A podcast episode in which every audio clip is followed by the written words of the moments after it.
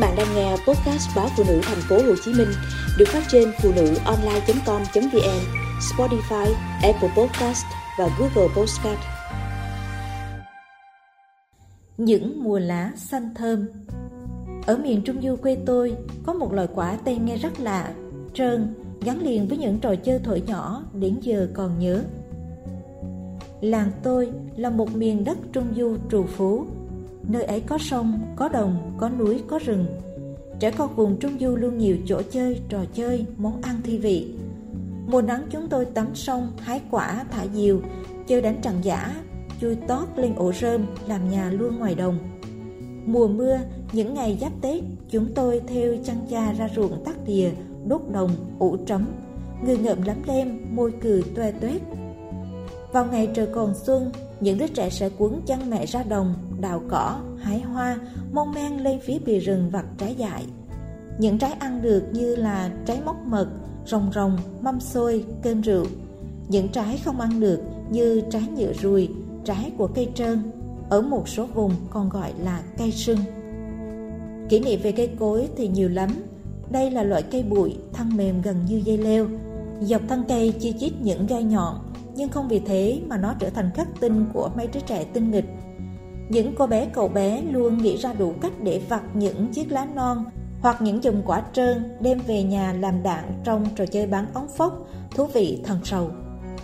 Lá trơn là một loại lá giàu tinh dầu, có mùi thơm, vị the gần giống với bạc hà. Như hầu hết các loại lá cây nào khác, những chiếc lá trưởng thành sẽ tắm mình bởi sắc xanh đậm, còn những chiếc non đung đưa phía đầu ngọn có màu đỏ nhẹ pha tím. Những chiếc gai trơn ở phần đầu ngọn này cũng mềm xèo, chẳng mấy khi gây nguy hại cho những bàn tay bé xinh. Những đứa trẻ từ rừng trở về sẽ luôn có quà cho mẹ. Tôi cũng vậy, sau khi nít căng túi những bọc đạn trơn, sẽ chia ra tặng mẹ một chùm lá trơn xanh non mơn mởn. Tôi biết chỉ cần trời sụp tối, thế nào mẹ cũng đãi cả nhà một bữa thịt trâu xào lá trơn thơm tho. Thịt trâu tươi mềm sau khi ướp qua một ít gia vị, mẹ sẽ cho vào chảo đã phủ sơn một lớp dầu nóng, rồi đảo đều. Sau khi đổi màu, dậy lên mùi thơm của tiêu nước mắm, mẹ nhanh tay đổ thêm nhúm lá trơn đã thái chỉ vào, đảo thêm vài nhịp rồi nhắc xuống. Món thịt trâu xào lết trơn đem ăn với cơm nóng trong trời chiều lành lạnh, ai nấy đều không ngớt miệng suýt xoa. Kỷ niệm tuổi thơ ngoài gắn với những món ăn ngon sẽ là những trò chơi luôn ồn ào và sinh động. Với trò chơi bắn đạn trơn súng phóc thì đúng là không gì thu hút bằng. Ngay cái tên để gọi, mỗi khi phát âm lên hai tiếng súng phóc cũng đã thấy bát xà lách.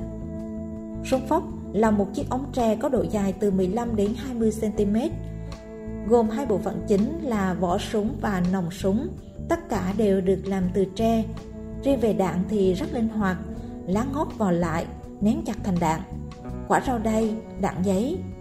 Tuy nhiên thứ đạn được săn đón ưa chuộng nhiều nhất thì Duy chỉ có quả trơn. Khác với những loại đạn linh động khác, đạn quả trơn sau khi được đút gọn vào lòng súng, được đẩy từ phần đuôi lên đầu súng sẽ tạo ra một lực khí mạnh, tạo ra tiếng nổ bốc bốc, vang giòn, lan khắp khu xóm nhỏ. Khi trẻ con làm súng thì mỗi đứa một góc, tự chặt tre, để đục, cưa gọt, Vậy mà đến khi chơi lại nhanh miệng đánh tiếng, tập hợp thành đội nhóm, chia phe đâu ra đấy. Những cô cậu cũng luôn tự biết cách để bảo vệ mình, bảo vệ bạn bằng những luật ngầm rất cần thiết. Như là bắn phốc không được chĩa súng vào mặt đối phương, những em còn quá nhỏ cũng không được tham gia trò chơi. Sau mỗi trận bắn súng phốc, chân tay đứa nào đứa nấy đều dính dự trơn đen thui, phải giấu vào ống quần để lấp liếm mẹ. Thời gian trôi, những trò chơi tuổi thơ sẽ không còn một cuộc hẹn nào dành cho những người đã lớn. Tôi nhớ lắm những mùa lá xanh thơm